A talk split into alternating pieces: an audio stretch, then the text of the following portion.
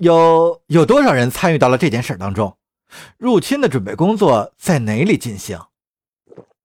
你是问在避难所里？哦，我不太清楚，至少有上百万人参与吧。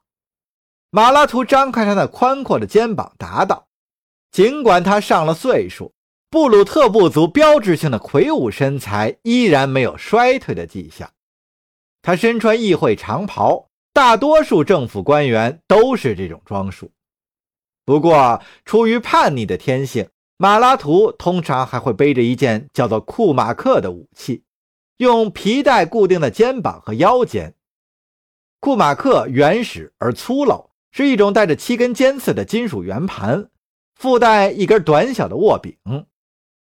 马拉图虽然双目失明，但只要他一出场，他的同僚和对手都会注意到这件造型凶恶的器物。库马克历史悠久，已经成为米马塔尔人反抗奴役的象征。马拉图在公开场合几乎是从不离身。不过，在避难所里的人远比参与的人数要多得多，马拉图接着说道：“在卫星上、行星上乃至轨道空间站里都建有城市，那是我见过的最壮丽的场景。当然是透过我船上的摄像无人机。”那您知道多久了？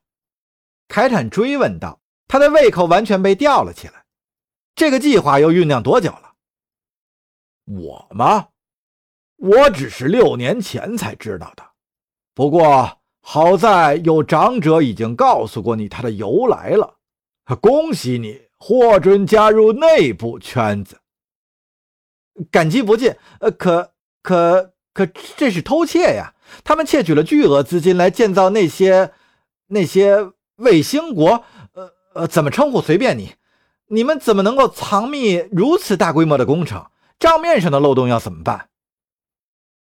其实藏匿起来并不是难事。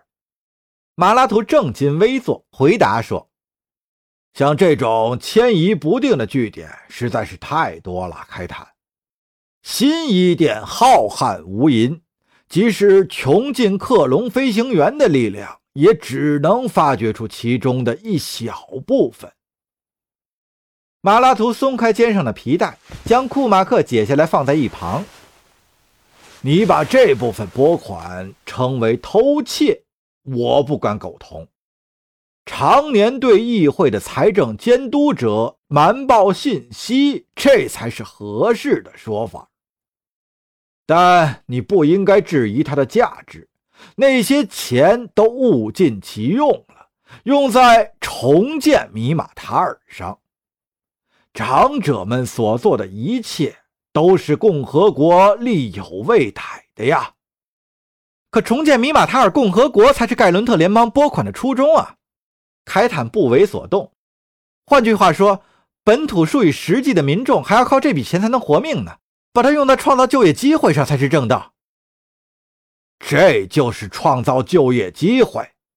马拉图轻蔑地说：“过了整整两百年。”除了侥幸成为克隆飞行员的人之外，我们的生活就只比被奴役时稍稍好了一点儿。那个艾玛大师已经对你指出了这一点，记得吗？我不认为他是在撒谎。开坦勃然大怒：“如果让卡林米杜拉听到你用的那些字样，米杜拉，布鲁特人笑了。”他和你一样执迷不悟，不过他已经沉迷于政治不能自拔了，再也没有人会把他当一回事儿了。马拉图，这些人是离不开共和国的，而你一心只想着争斗，这对他们来说毫无注意。争斗什么？是选择对米马塔尔最有利的道路，还是去拯救衰败的共和国？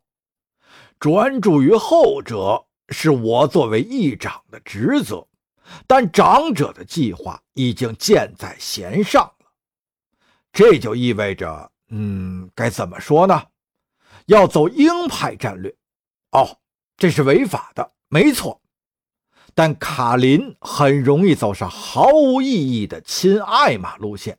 亲近，天哪！哪一个爱国者会容忍这种事情发生？开坦，民主政治会去解救王权统治下的奴隶吗？会去根除领导层当中的贪腐之风吗？能挽救斯塔科马人的残余，或者使内凡达人回归我们的米马塔尔文明吗？全靠像我这样的人阻止他败坏本民族的精神风貌，我们才能保住尊严。否则，我们终会沦落到自甘堕落的地步。马拉图凑上前来，手握在靠近库马克锋刃的位置。民主政治要完蛋了，因为它不符合我们的生存之道。该死的爱马人把一切都毁了。我们一直追随七大部落，而七大部落又都在信奉着长者。我们不能抛弃过往，开坦。谢天谢地，那些盖伦特人终于知道，民主政治不是放之四海而皆准的，也就只有在他们自己的国家才能使用。马拉图将紧握着库马克的手放在了膝盖上，思索了一阵。另外，最近的国际事件也该让我们反省一下了。为什么加达里会举国抗议他们的民主理念呢？希望到时候长者们能考虑一下，我们欠了盖伦特联邦多少债务。我这个人可是支持他们的。凯坦一跃而起，转身走到座椅背后，开始踱步。这，这也太疯狂了吧！好吧，好吧，好吧，好吧，对这些我都没有异议。来说点别的吧。作为长者面向统合部议会的喉舌，我应该做些什么呢？又该说些什么呢？还有，怎么向共和国交代呢？叫他们放弃一切希望吗？收拾好细软，等着我们收编？告诉他们，政府垮台才是幸福生活的开始吗？这个，到时候你就知道了。